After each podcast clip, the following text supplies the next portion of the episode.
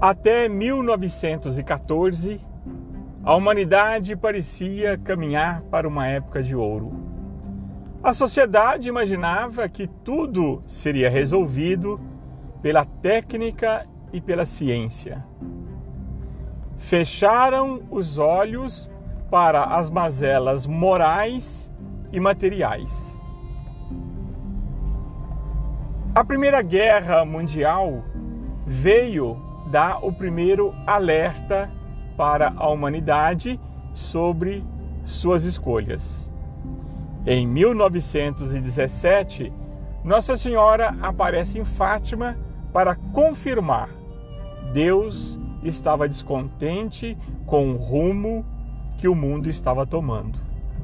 Nossa Senhora adverte: a guerra vai acabar, mas se os homens não deixarem de ofender a Deus, virá uma guerra pior. Veio a Segunda Guerra Mundial, matou o dobro da primeira. E Nossa Senhora ainda advertiu: a Rússia espalhará seus erros pelo mundo. Naquele ano, em outubro daquele ano, o comunismo sobe no poder na Rússia e começa a espalhar seus erros pelo mundo. Domina todo o leste europeu uma seita ateia que visa destruir a civilização cristã. Mas todo o processo iniciado no final do século XIX, ou melhor dizendo, que se agravou entre o final do século XIX e o início do século XX vem já de séculos atrás. É um processo revolucionário que visa a destruição da Santa Igreja e a negação pura e simplesmente de Deus e da criação. Para nós compreendermos a situação na qual a sociedade se encontra, onde o pecado está institucionalizado nas leis, nos costumes e nos programas humanos, nós precisamos entender este processo, que o professor Plínio Correia de Oliveira chama de revolução. E é a revolução por excelência, acentua ele.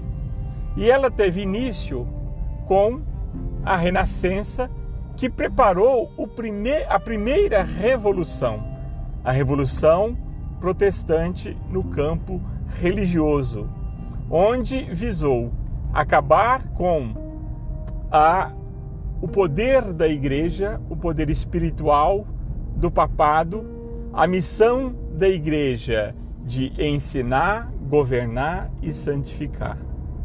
E essa revolução preparou o caminho para a segunda revolução no campo é, é político-social, a Revolução Francesa, também de cunho igualitária. E por fim, no campo econômico, a Revolução Comunista e essa que se metamorfoseou numa revolução de costumes, numa revolução que uh, está uh, na sua quarta revolução, que se transformou, melhor dizendo, na quarta revolução, a revolução de costumes, a revolução no campo moral, a revolução uh, profunda no campo religioso. Então, as três revoluções, uma foi preparando o caminho para a outra. E como? Amolecendo, anestesiando, adormecendo o homem, explorando o orgulho e a sensualidade. O comunismo, que tanto ouvimos falar hoje, ele já não mais prega as reformas, simplesmente as reformas de base no campo econômico social. Ele é muito mais grave nos costumes, com a liberação quase que por completa do aborto, os, entre aspas, direitos das minorias, como homossexuais é, transgêneros, etc. E tudo isso a revolução conseguiu esse, esse avanço todo, por quê? Porque houve a concessão, houve a, o amolecimento do homem que se acomodou e por uma fraqueza espiritual, pela fé corroída, pela fé abalada, ele foi permitindo em doses homeopáticas que o mal avançasse e chegasse como está nos dias de hoje. Então, esse é o preâmbulo para esse é o preâmbulo para nós iniciarmos o nosso debate, para nós iniciarmos a, a nossa exposição aberta para ouvir a sua opinião, o seu comentário é, e, por que não, a sua contradição. Ou seja, você que quer contestar, você que, que quiser dar o seu argumento para nós produzirmos um debate em alto nível, fique à vontade. Mas ninguém pode negar que se conhece a árvore pelos frutos. E quais são os frutos que a sociedade está produzindo nesse pós-modernidade? Ou seja, nós já tivemos, já estamos no ápice da modernidade, da tecnologia, comunicação instantânea, é, o homem cada vez mais avançando na, na tecnologia, é, na medicina, etc, etc. Mas quais são os frutos que essa sociedade, que esse homem está gerando? Esse fruto está levando a sociedade para o caminho de Deus, para, para o caminho da virtude ou do pecado? E aí eu disfarço uma objeção. A pessoa pode dizer: mas não há verdade absoluta, tudo é relativo, etc. Ora, ah, eu estou falando tendo como base a doutrina católica apostólica romana e o pensamento conservador do professor Plínio Corrêa de Oliveira.